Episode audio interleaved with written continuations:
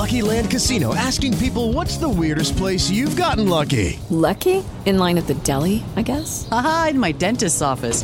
More than once, actually. Do I have to say? Yes, you do. In the car before my kids' PTA meeting. Really? Yes. Excuse me, what's the weirdest place you've gotten lucky? I never win and tell. Well, there you have it. You can get lucky anywhere, playing at LuckyLandSlots.com. Play for free right now. Are you feeling lucky? No purchase necessary. Void where prohibited by law. 18 plus. Terms and conditions apply. See website for details.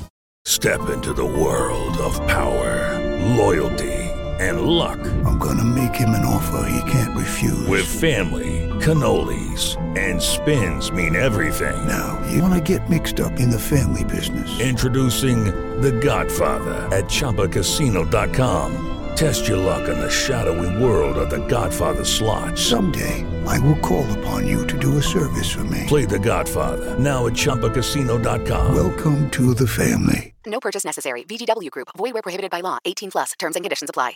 With Lucky Land Slots, you can get lucky just about anywhere. Dearly beloved, we are gathered here today to... Has anyone seen the bride and groom? Sorry, we're here. We were getting lucky in the limo and we lost track of time. No, Lucky Land Casino, with cash prizes that add up quicker than a guest registry. In that case, I pronounce you lucky. Play for free at LuckyLandSlots.com. Daily bonuses are waiting. No purchase necessary. Void where prohibited by law. 18 plus. Terms and conditions apply. See website for details.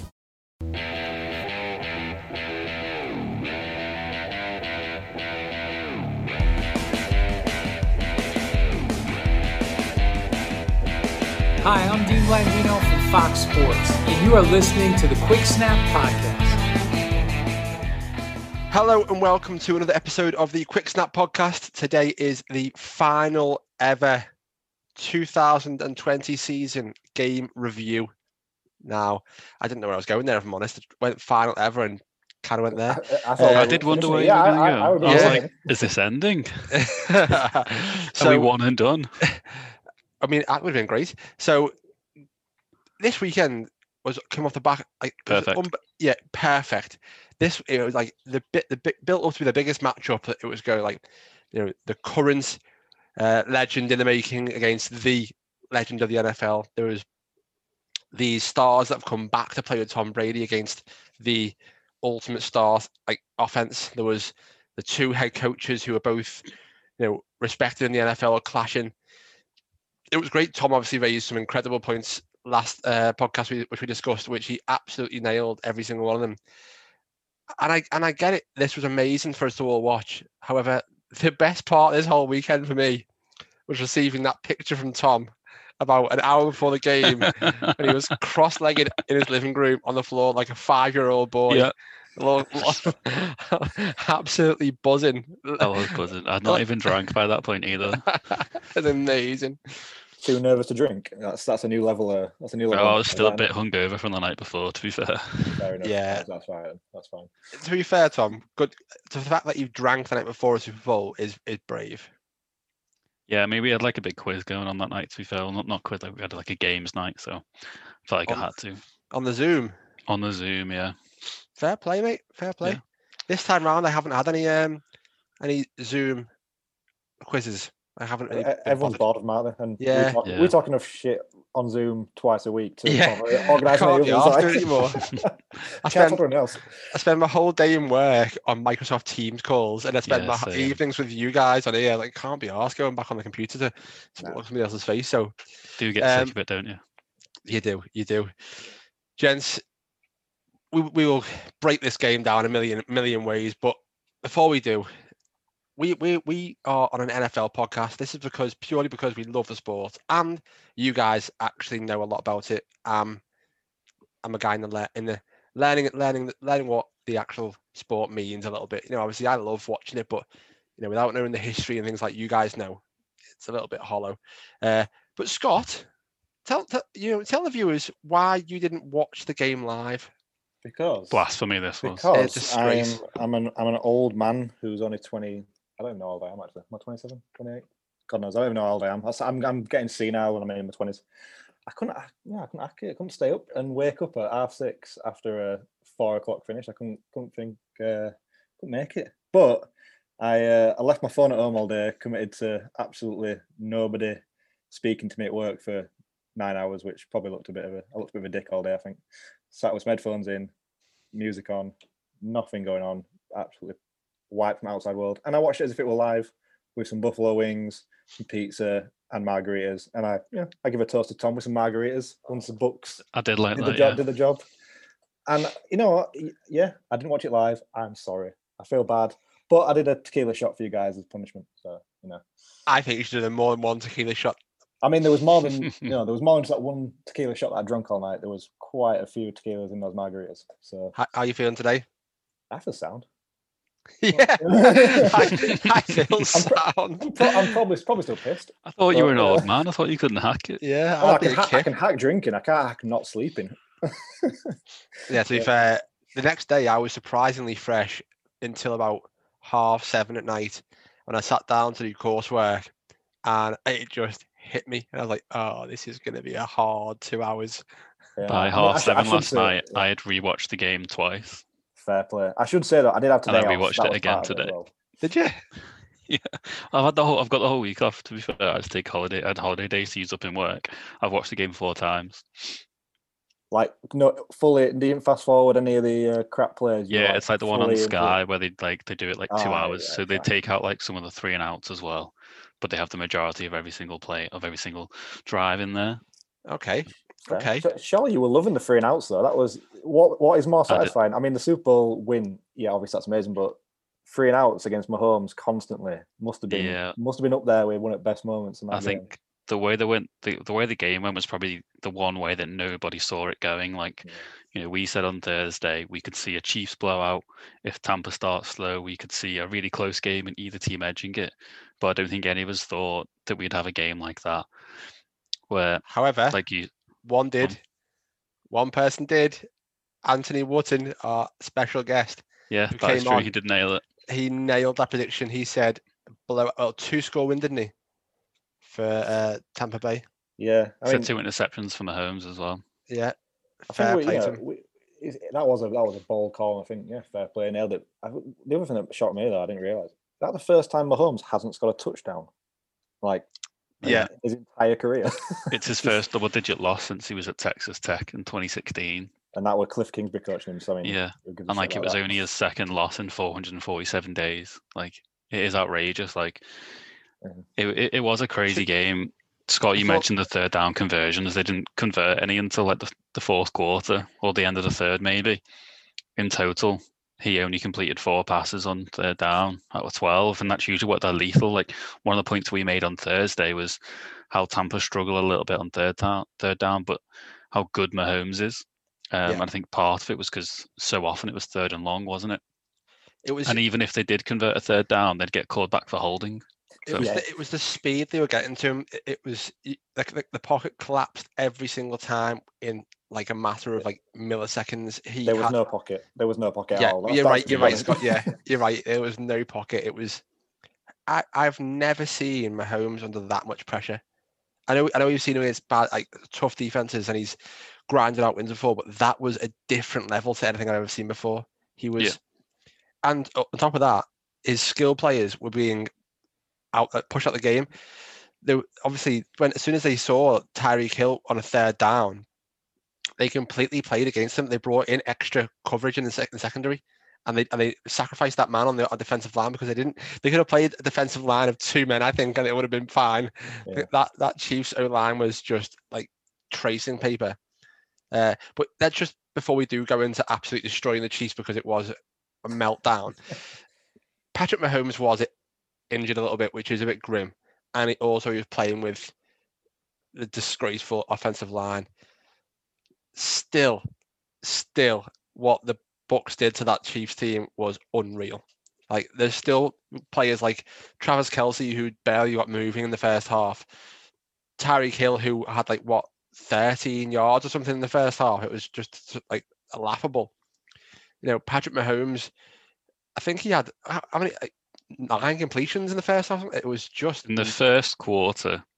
He was 1 of 7 for 3 yards, and that completion came right at the end of the quarter. Yeah, like right at the very end. It was amazing to watch because I've been buzzing for Tom the whole week, Since the start of the season, I told Tom that the Bucs could win the Super Bowl here, and he was like, nah. I was like, to be fair, when I said it, it was a bit of a whim, like, oh, it could happen because Tom Brady, and you know, it's written in the stars. Yeah. And since Tom's negativity, I was like, it's going to happen, Tom. And then I sat there at like midnight on a Sunday night thinking, this is the greatest thing that could have happened. No, it was incredible. Like the way the game started, like 3 and out from the Bucs, that had me concerned. But after that, by half time, once they scored that touchdown right before the end of the half, kind of from then, I was pretty confident before the game that they would win anyway, because of things like the offensive line and all that sort of stuff. But yeah, after that first half performance, I was very, very confident, and think in games past, I would have been a lot more nervous about it with the way that the Chiefs have been and the fact that they always seem to be able to create some incredible comebacks. Quite often we see them down, don't we? Like you saw it last year against the Texans in the playoffs. This year, they were down against the Bills, weren't they, in the AFC Championship game, and just completely stormed past them in the end. But from what we saw in that first half, you couldn't see any of that coming. Like the offense wasn't working. They didn't seem to want to run the ball at all, despite the fact that the Bucs were offering it to them virtually every single time. And then in that second quarter, kind of like the meltdown that you saw from the defense with all the holding penalties, pass interference ones. Some of them were a little bit dodgy. Like you can admit that, but that you can only use that as an excuse, I think, if the game ultimately is close. Like if the Bucs win by a touchdown, then you can put blame on the refs.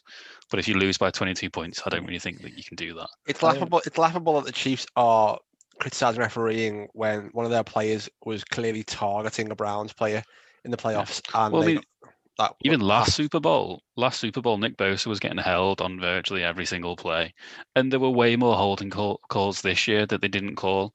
On Barrett, on JPP, a couple on Nelson. Like there were way more that weren't given. So I don't think the Chiefs can have any complaints after what the ref did for them last Super Bowl. That's how bad that O-line was, though, that they were having to hold and still didn't get the job done. Yeah. Like if you're holding and you still let your guy get past you, then you fucked it. But the reality is though, they can't complain because Spags definitely said to their players, listen, there's been barely any holding calls given these playoffs.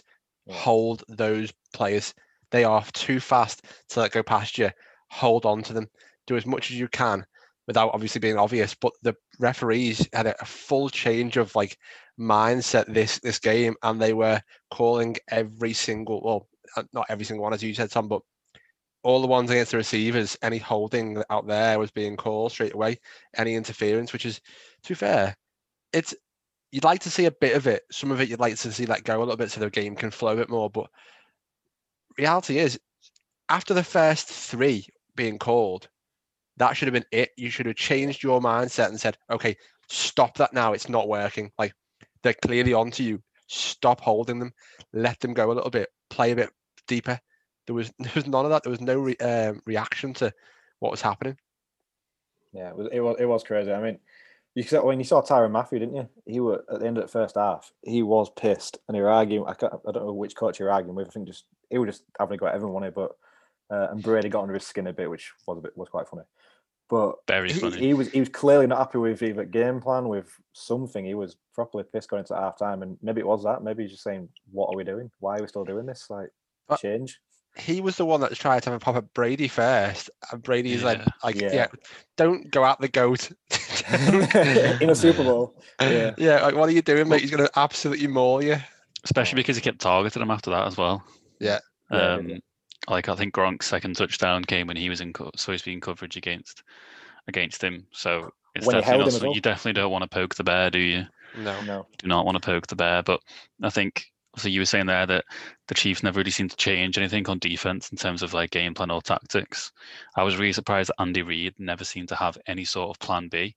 Yeah, bad game overall. So I thought. Even for the first drive in the second half, they run the ball a couple of times, and Edwards-Helaire actually picks up some decent yardage on it.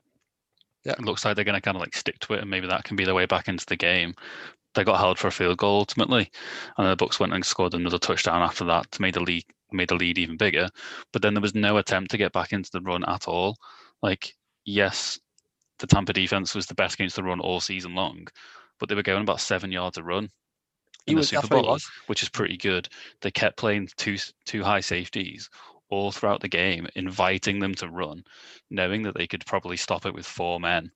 And then obviously David and Devin White swarming. But even then, like, even in terms of like their passing game, they never seemed to change anything. They kept trying to wait for something to open up big, but nothing was there because of the two high safeties. And then even when something was taken short, whether it's Kelce or Tyreek Hill within the first like 10 yards from the line of scrimmage, the speed on that defense, just they all swarmed the ball. Yeah. Every time someone was getting tackled, there were three or four people coming around there. And I think usually with the Chiefs, you see a lot more people. I mean, one thing that's kind of annoyed me a little bit is everyone was saying how great the game plan was by Bowles, which it was, but like it's not the first time that has been implemented against the Chiefs. So the Bills even tried it. It just didn't, it wasn't executed as well. The Raiders kind of did the same sort of thing when they beat them. The Falcons did something similar. So like it wasn't something brand new that has never been done to the Chiefs before that they've not seen. Are you angry that people are praising your defensive coordinator? No, but like, not angry, but like, everyone was saying how like it was like kind of like it's almost like the first time it's ever been done. And so what do you want? It was just executed. Well, the players are getting enough recognition as it is. Like they've won the Super Bowl, but like kind of like just the way that the Bills tried to do the same thing last week, but they weren't quick enough and their tackling wasn't good enough. So that anytime something was open, whether it was short or intermediate, they could take all those yards after the catch. Whereas the Bucs didn't allow that at all. So like it wasn't the first time that had been done. It was just the players executed it. You're finding a negative out of the. Yeah. How are you finding a negative out of this game? It's not a negative. You've just droned on for like 3 minutes of our lives about how your defensive coordinator wasn't the first person to implement this game plan. That's a fact. Yeah, it is. Yeah. But you don't. That's like a team winning Super Bowl and go, yeah, that wasn't off. We weren't the first team to do it. So. Yeah, I think to be fair, Tom, I think what you're saying is, and I kind of thought the same sort of thing is, I'm surprised how well people like Levante David did even in coverage. Like, not surprised how well he is because he's a class player, but he shut down Kelce, and we kind of think he's not much of a coverage linebacker. So it seemed like, yeah, even though the scheme, fine, it worked, it was great. And I get what you mean. Those players like David was class. Devin White was flying to the ball and actually hitting people, and it stuck. You see a lot of bad tackling in the NFL sometimes, and the Bucs didn't. They actually wrapped up and they got it done. So yeah, I think what I was trying to say was that the players do deserve more the recognition than Bowles. And whilst Bowles did call it perfectly, I've said throughout the season, like my biggest frustration midway through before the bye was with Todd Bowles. It was with Leftwich. It was with the coaches not changing their game plan week to week and not making any adjustments during the game. In the second half of the season, since the bye week, they've done that virtually every week. They've changed. They've made adjustments. But I think for this game in particular, the players did everything perfectly. And I think if the Chiefs had if both teams had played like a B level, then the Chiefs would win probably ultimately because they'd have better coaching in the first place, and like they've got generally like better superstars, but. Because the Bucs obviously played at like an A star level, and you had the Chiefs at like a D, like obviously made that huge difference. The weird thing with that, and I think we all said before, obviously, like one of the things we mentioned was that if it came down to coaching, you're probably going to give edge to Andy Reid, people like that. I thought Reid was a shocker. Like they shit the bed. What was he doing calling time? I know why he did it, but when he was calling timeouts and that. Last drive at the second quarter. I get he wanted the ball back to try and score before half time, but you don't do that. Give Brady more time. Yeah. No, but like I understand the first time out was when they tried. All Tampa tried to do was run the ball. It looked like Tampa were happy to go into the half, which pissed me off. Me and my dad looked at each other and were like, "What the fuck is that play call? Why? Like you've got a minute left, try and score." So I don't. when they saw that they were just going to run the ball, I don't blame them at all. The bad one was when it was 3rd and 2. Like, it's only 2 yards. Like, don't call a timeout when the offense only need 2 yards to go. That was the one that was terrible. Yeah, especially when they were getting the ball. They were getting ball at second half kickoff. They were down by a touchdown, getting the ball first. They could have easily been level within a few minutes. Yeah. Instead, they gave Tom Brady an extra 30 seconds. He got a touchdown. Yeah, that pretty much killed the game. That touchdown that killed the game. That was like the first nail in the coffin, I thought. It could have been dead earlier on than that, because obviously the rushing touchdown, that wasn't Ronald Jones. That wasn't a touchdown. No, I don't think it was either. I've looked back at it a few times, but I think they should have used Fournette there personally. The bigger back, he's. Either Fournette or give the ball to Vita Vea. Vita Vea should have been like power. Oh, Vita Vea, yeah. Well, yeah, perfect. Yeah, exactly. I just think Ronald, that was the wrong play. But my qualm was with the coaching staff, the fact that nobody thought, let's not challenge that. Like, even the fact that we were looking at different angles on TV, which they have too, you know, the people that are watching the replays, for them, not one replay showed anything anywhere near a ball. Like, the ball was clearly behind like 4 players' bodies. So why were they challenging that? Like, what? Like, okay, it turned out irrelevant because Tom Brady wasn't a bad challenge. It was terrible, because imagine they hadn't gone back and scored that touchdown that you said at the end of the second quarter, and they just run it out and it played out like that. That would have been vital. That would have been a huge part of the game. Or even if at the end of that half, the Chiefs hadn't used their timeouts. And the Bucs needed their timeouts to use, and they had one less. They just had to like get a field goal maybe instead of a touchdown. Then it could have made a really big difference. But I think piss poor challenging this year has been a big thing for coaches. You'd think recurring thing. You'd think they'd have with the amount of focus that the challenging systems had over the last 2-3 years. You'd think like you'd have somebody there like watching the game on TV like we are, and just going, most of them do. I think it's just the timing. They do. They've only got they've only got 30 seconds, I think, to actually get it in. Or it's less than that, I think. But we knew after 30 seconds. We knew after 30 seconds. We knew after 10 seconds. That's not a challenge. We'll play that. Like, oh yeah, it was a bad challenge. Yeah, it was ridiculous. But they do have somebody watching, so somebody thought he saw something. Somebody's getting sacked today, then, Ollie. Yeah, I mean, I don't think I doubt that. None of them are giving the slightest bit of a shit about that challenge. Yeah, I suppose. Yeah. That's the harshest sack in ever. If you go, are you sure about that challenge, mate? Yeah, you can get stuffed. Drop the ball, then you're there, mate. yeah. And then I think as the second half kind of like started, one thing which seems surprising to me is, and I know that kind of everyone says on TV, the one thing you can't question is like people's effort and like toughness, but did the Chiefs not seem really flat to you? Like, it seemed like only Mahomes was really the one who kept going, who never gave up, who even really looked like he cared. Like, Travis Kelce ordinarily is like one of the biggest people pointing forward, all that sort of nonsense. Tyreek Hill a little bit similar, and I know that they didn't really get in the game to begin with, but like they just seem so flat.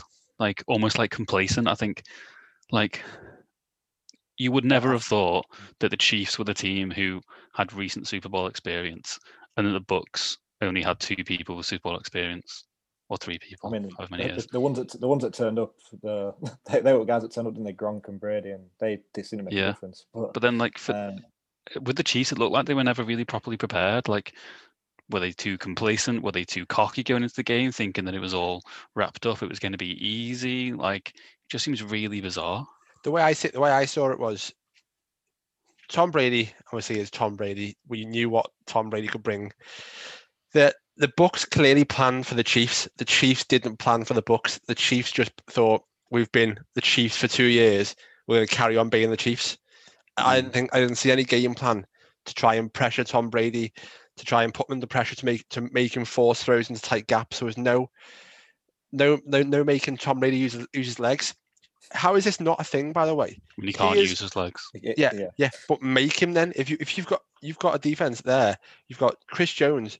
Make him use his legs. Yeah. I mean, it's like he was getting the ball out so quick, and like the offensive line played really well. So they did. Again, like where I said earlier, my problems halfway through the season were the coaches and the offensive line. And before the start of the season, I don't know how many times I said it was probably 4 or 5 times an episode. The offensive line are going to be the downfall of this team, and they were probably like the third biggest strength. Like Tristan Wirfs, what highest rated player, wasn't he? Yeah, like he's only given up 1 sack all year. He's been incredible on the right side. Marpet makes such a difference when he's in. Jensen is great and plays with a hell of a lot of intensity. And then Stinney, who before his first start in the playoffs had only had 46 offensive snaps, has been incredible as well. Like, yeah, he got beaten by Chris Jones a couple of times, but who isn't going to get beaten by Chris Jones a couple of times? But like there was some times when Brady had so much time to throw the ball, so much time for the plays to develop. And then even when he didn't, he had his people underneath open, whether it was Gronk, Fournette out the backfield, or Cameron Brate with a couple in the second half. Like, don't know, like everything did seem to go perfectly for the Bucs. They did have a little bit of luck. Nothing was going the Chiefs' way, but they didn't look like they had enough energy out there. They didn't look prepared enough. Like, it was very, very surprising. And like where we said how Mahomes was kind of like the only one who never looked like he gave up, I can't believe that there was only 3 sacks. Like, he was pressured on like 50% of his dropbacks. He ran 497 yards of scrambling before throwing the ball. What? Yeah, so they measured it, and he had 497 yards of scrambling around before throwing the ball, which is the most of anyone this season. He also has the second most, which was in the game against the Raiders when they lost. So that speaks to a problem that the Chiefs have to address going forward. But I've lost my point. Oh yeah, useless. I'm still a bit drunk. But yeah, like the fact that he only had 3, he only gave up 3 sacks was incredible. Like, he got hit a bunch. Some of those hits towards the end as well. Like, there was one with like 4 or 5 minutes to go with Sue and Cameron Gill, who just looked like they destroyed him. There was one where he was sandwiched between, I think it was Sue again, Devin White and JPP, and Sue, yeah. And then Devin White came in and like folded him over as well. Like, some of them did look pretty nasty. The fact that he kept coming up, the fact that he threw a ball from the 30-yard line whilst he was midair going to the ground, and then it went through Devin White's hand and then hit his receiver in the face. Like, he was incredible in this game, and you saw some tweets of people like blaming him. It's like, did they watch the game? Did they know what was happening? Like, I thought he had. Yeah, there was a lot of incompletions, but he had absolutely no help from his receivers. Was it Sammy Watkins? Did he even have a catch? Does this no one else turned up? Does this not make what Brady's done even more amazing? Because obviously they've said, oh, you know, Brady, you know, he's just done it on his own. You can see that Mahomes on his own was nothing.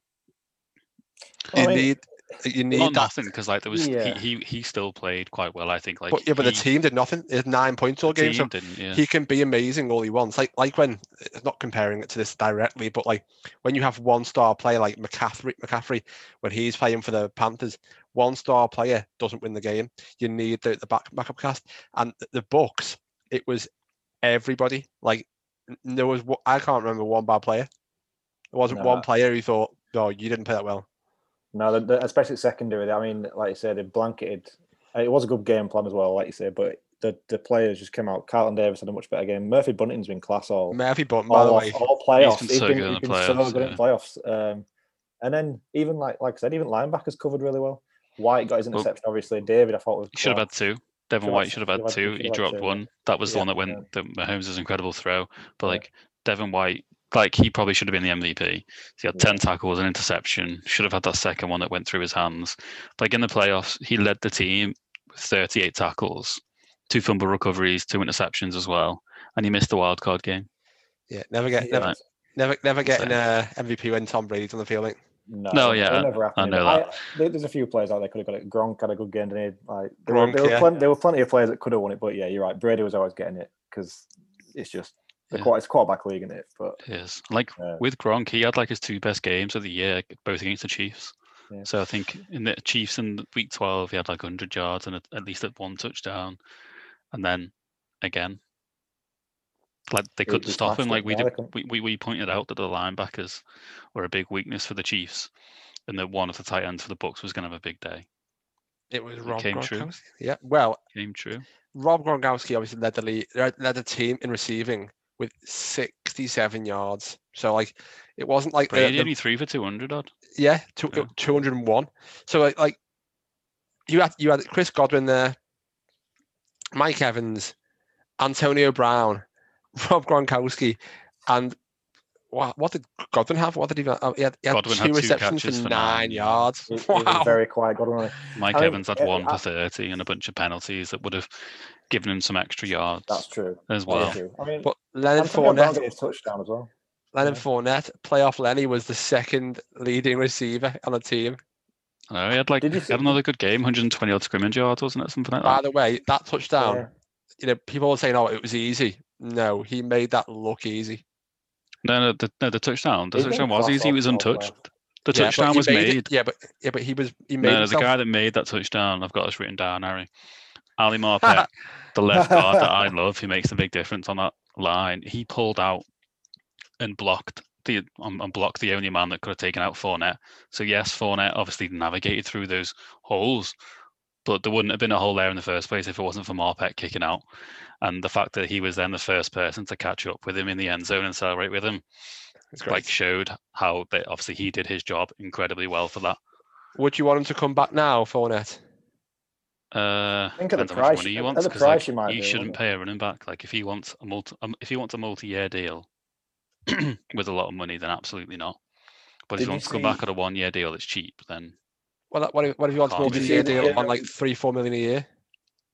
No, I mean I don't really think you should pay a running back like that. Yeah, did you not see the last stat about the last 20? Say it, Scott. Yeah, did you not see the stat about the last 20? I think the last 20 leading rushers in the Super Bowl, the most have been paid is Fournette this year at 2 million. Like there's no reason to pay running backs anymore if you look at how much value you get out of people. I think the average salary for him for the last 20 years were like 700 grand for leading rusher in a Super Bowl. Really? It's often rookies, isn't it? It's rookies, it's the last piece of your team. Yeah.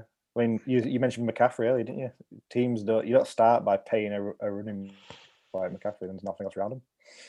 Yeah, you've got a point. I've got to say to Fournette, I know he's listening, definitely is. Of course he is. I was a big fan. And then this year I lost all faith in him. He was down in the pits for me, if I'm honest.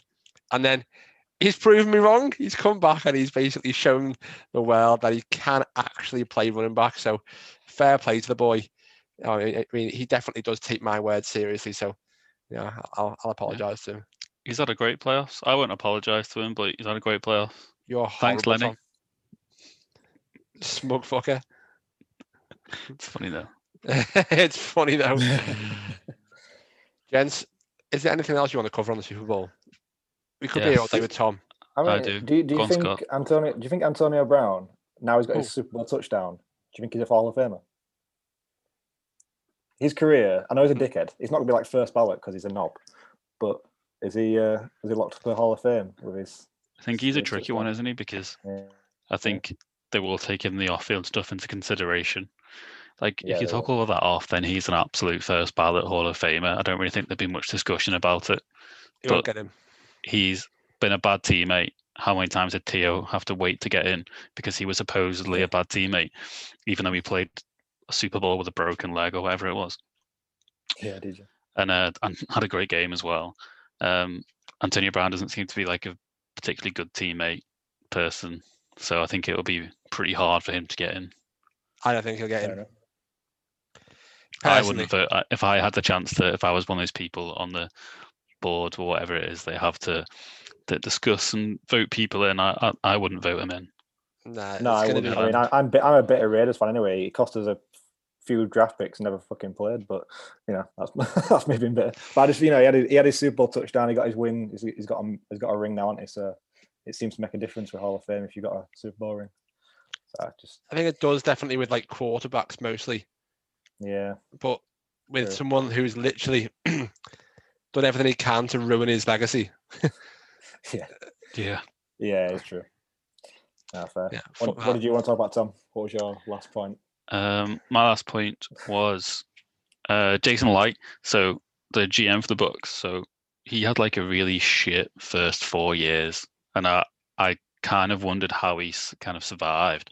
Thought he'd definitely get fired, especially once Dirk Cutter got fired as well. Thought he was definitely going, but kind of like the last 3 years, he's had some really good drafts. So the second from the last 3 years, Vita Vea has come in during that time. Obviously, we had Devin White a couple of years ago. This draft class has been really good, especially the first two picks have been absolute nailed down with Wirfs and Winfield, both of them who made massive differences during the game. And then he's had some decent free agent additions as well, like with Ryan Jensen. He came in, he's done really well. He's done really well since he's come in, trading for JPP. Who else? Sorry, Ari, your face looks very confused. Yeah, who else? Other free agents? Well, before I get to those free agents, I was going to say all the other ones that he'd done first. Okay. So this was even before, obviously, he managed to convince Brady to come in, traded for Gronk. What are you going to say? You're going to say Fournette and... I mean, I think a lot of those came to like Brady, to be honest. Like, I think Brady was as much a part of those decisions, maybe not as much involved with them, because you probably wouldn't want to give a player that much power, but you can definitely see him turn up to like knocking on the door and saying, I think we should do this. You do give him power, mate. If Tom Brady comes into your office, I would give him power. Yeah. But they'll never say that, will they? I'll win your Super Bowl. You'll bring in who I tell you. They'll go, yeah. Okay. I'm sure that is what's actually happening. You just wouldn't admit to it because you probably wouldn't want that to come out that a player had so much power. Yeah. Because the NFL doesn't like that. But yeah, I do think after a really tough start, including drafting a rookie, a kicker in the second round, he's done well. He has done well. He has built a good team both through the draft, free agency, some trades as well. So. I think he's done a really good job. And the last point I want to make, because it's my favourite part of the entire Super Bowl, Antoine Winfield with a peace sign. I absolutely fucking love that. And I wish that there was like some sort of consideration to revenge as to like when that flag was flown, the refs could have got together, discussed. Well, actually, do you remember back in week 12, Tyreek Hill did the same thing to Winfield and then did a backflip into the end zone after another touchdown? I think we should let this one slide. Like, there should be that into consideration. And it kind of annoyed me as well that Romo and Nance on the play call as well were saying how they condone it and they don't like it and stuff like that. They called that game back in week 12. They should remember that happened. That was my favourite moment of the entire Super Bowl. It was I loved it. I fucking loved it as well. It was great. Good for him too. Oh, too, right? Yeah, absolutely. Like, I think really good him. Like after the game, like one of the first people that he saw after it was his dad. So like his dad was a really, really good cornerback, 14 years in the league, undersized. No one thought he'd make it. He had a really good career, and never made it to the Super Bowl either. So like for Winfield to get there and win it, like his dad looked just as emotional as he did, which was really nice. Brilliant. Have you got a favourite moment, Ari? You got a favourite moment for the game? Just enjoyed staying up. I just really enjoyed it. I'm not even gonna lie. Like I just really enjoyed. Like I don't know. It was just. I don't know. It was really. You know what I enjoyed? Play of the week. No, you know what I enjoyed the most actually at the end of it all when Brady went over to Gronk to celebrate, and it's like a genuine like friends moment where they, like we were talking like about Gronk's two touchdowns and how he saved it till he gets to the Super Bowl. That like wasn't your generic player celebrations. That was two mates. And they said, this is what we do. Like that's what we do. Oh, like, fucking hell, mate. That is similar to mine. Yeah, I mean, mine was after. I didn't even see it on. I don't think it was on broadcast or anything like that. But I saw it on Instagram later, and it one of the players. I'm not even sure which Bucks player shared it. A video of Tom Brady in the locker room after. I don't know if you've seen this. That's chilling.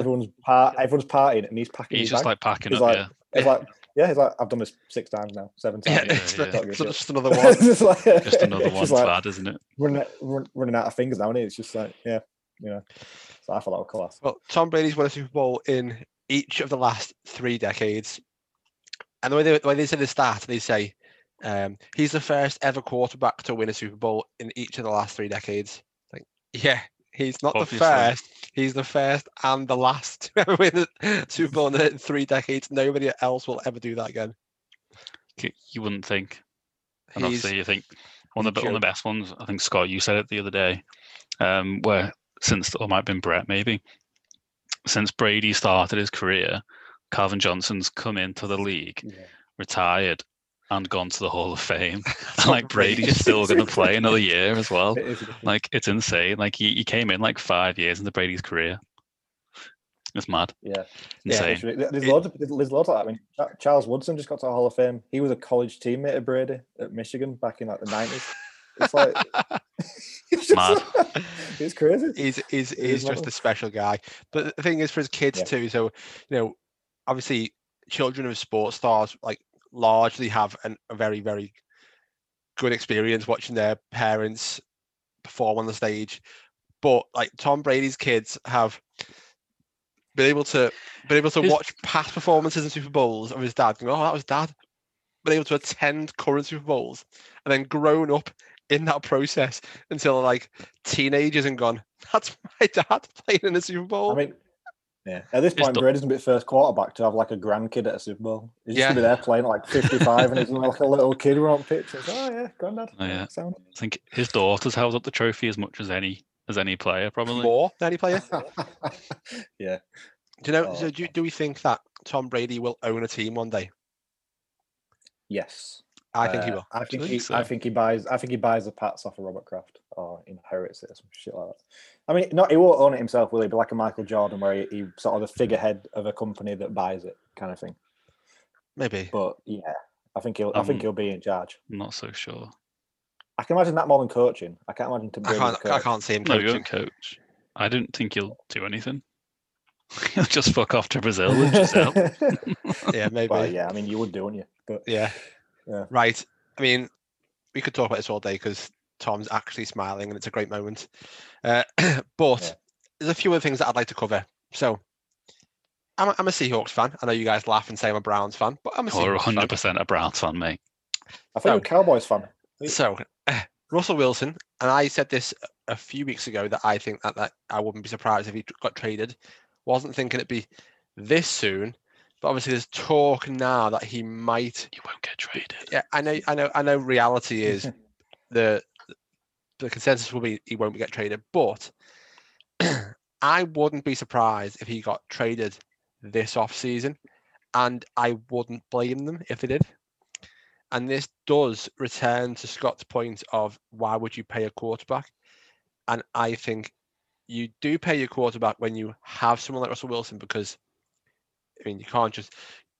Yeah. Basically, it comes back to whether your team is in a position to obtain a draft pick high enough to have a quarterback that can come in and replace the star that you've got, that'll be good enough. If you're, say, someone like the Vikings now, you don't, and Kirk Cousins was on a contract renewal, you wouldn't just bin Kirk Cousins because, "Oh, I'll just get a rookie," because it could be any rookie there, and that's just not gonna work. If you're the Seahawks and you've got Wilson, that is an unbelievable asset to trade away. Of course, yeah, but you'll get worse. Like, you should only trade a quarterback away if what you're going to get is, but like, if you're not in a position to win, and if what you're going to get back is better. What so, they get say worse like the Lions, huh? Would they get worse? I'm not questioning what Russell Wilson's talent. No rookie would come in and do a better job than Wilson. No, but would it be... Are you smoking crack? No, listen. Correct. If he came into this team right now, he wouldn't do better than Wilson, because that's just not possible. Wilson makes the most out of a very bad situation behind that offensive line. However, if you trade Wilson away, you get one of the top quarterbacks, you get enough picks to rebuild that offensive line and add players to defense. If you trade Russell Wilson away now for good picks, you shouldn't draft a quarterback this year. No. You should wait at least 1 year to get a quarterback, because you have that quarterback for 5 years. If you take him now, you're probably going to be 3 years away from being good. So it's like the Lions this year. The Lions probably shouldn't draft a quarterback this year, I don't think, anyway. I think they should look to get up other players at other positions, get better where they can protect him and have weapons around him before then taking a quarterback.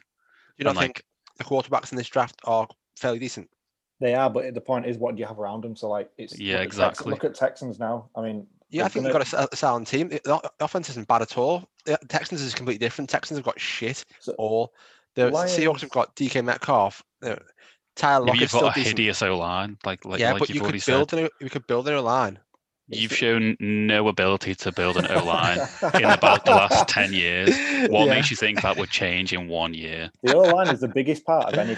Seriously, I think... the biggest reason why Wilson wants to go. Yeah, correct. It's the biggest reason why any team wins. Look at how well Bucks O-line did compared to Chiefs. If you swapped those teams round, those O-lines round, the Chiefs will walk that game. Yeah. Oh, yeah. If you give Mahomes time, it's over. You look at any of these teams that are trying to worry about finishing off with a quarterback. It's because they've built an O-line. The Colts, look how good the Colts O-line is. They can slot a quarterback in now. And it doesn't matter how much they're paying for 1 or 2 years because they've got a window to win. Yeah. If you go to somewhere like the Jets, well, what's the point? They've got nobody there to actually... If the Jets trade for Russell Wilson and give up 15 draft picks or something stupid, why? What are they going to do? They're just going to be with a class player who has nobody to throw to and no line to stand behind. It wouldn't surprise me if a team like the Colts came in and traded for him. The Colts should be looking at every quarterback available that's sort of in the top, around a top 10 quarterback. Because, to be fair, you can sort of make an argument for... There's a top 2 or 3. There's like, Mahomes, Rodgers, Wilson. Maybe in a couple of years, Watson's part of that. What? Stop it. Ari, listen, if he doesn't go anywhere and stays at Texans, then people won't ever say it because he'll have nothing around him. But if he goes somewhere with some talent, anyway, that's whatever. But is he any better than Dak Prescott? Yeah, that's not against that argument. But that's not against that argument. But if you're a team like the Colts and you can get somebody around, you can't get those top 3, but you can get somebody in that's a top 10, top 5 quarterback, then you should be after any of them. If they can get Watson, if they can get even Wentz, he's not as good as those. But even somebody that's a top 10-ish quarterback would make them a contender. Right. You don't think Wentz in that system with that O-line with those receivers? I mean, I think anyone in that system would do well. Exactly. So I'm not saying that. Yeah, because Colts are not offensive line. I agree with you. The offensive line is vital. I know we've said it in the past with when the Cowboys had a great offensive line, but in this year, if anything, it's shown to us about COVID or whatever that offensive line has shone this year. Like the Browns improved the offensive line and they improved tenfold. The fact that Baker Mayfield is allowed time in the pocket, magical. So if you trade away Russell Wilson and you get, say, 3 first-round picks, each of those first-round picks, hoping you'd want to hope that they'd be... Well, you probably would do, but you should probably use at least 2 of those on offensive linemen, before you take a quarterback as well. Yeah, 100%. I don't think there's any point in having there's no point having a good quarterback really if your offensive line is shit. Because you won't get anywhere. That's the reason all these trades happen, though, because nobody can give up enough picks to then still build a team around somebody that warrants paying the quarterbacks. So once, like Watson and Wilson, there's no point because the teams that are trading for them and need a quarterback, they'd be giving away the rest of the team just to get. I think there's more chance that Watson sits out this year than gets traded. I can imagine that. I think that's the worst move for him. I think he's giving up a lot of money. I mean, that's a lot of money to give up. It'd be sad to see. Anyway, we'll do a whole episode on quarterbacks and their destinations. But have you got anything else you want to add, gents, or are we happy with our Super Bowl review? I just want to say that Tampa won the Super Bowl, didn't they? Yeah, it's almost. Well, gents, Tom, finish on that. I also want to say that Scott, going back to wildcard weekend, you have shit the bed on the last 7 games. Yeah, yeah. How do you feel about that? Shit happens. Well, on that note, gents, we will end the 2020 NFL season. If you want to catch us on social media, we've got the Quick Snap UK both on Instagram and Twitter, and we have the quicksnap.co.uk website. Gents, we'll see you in the off season. Go well.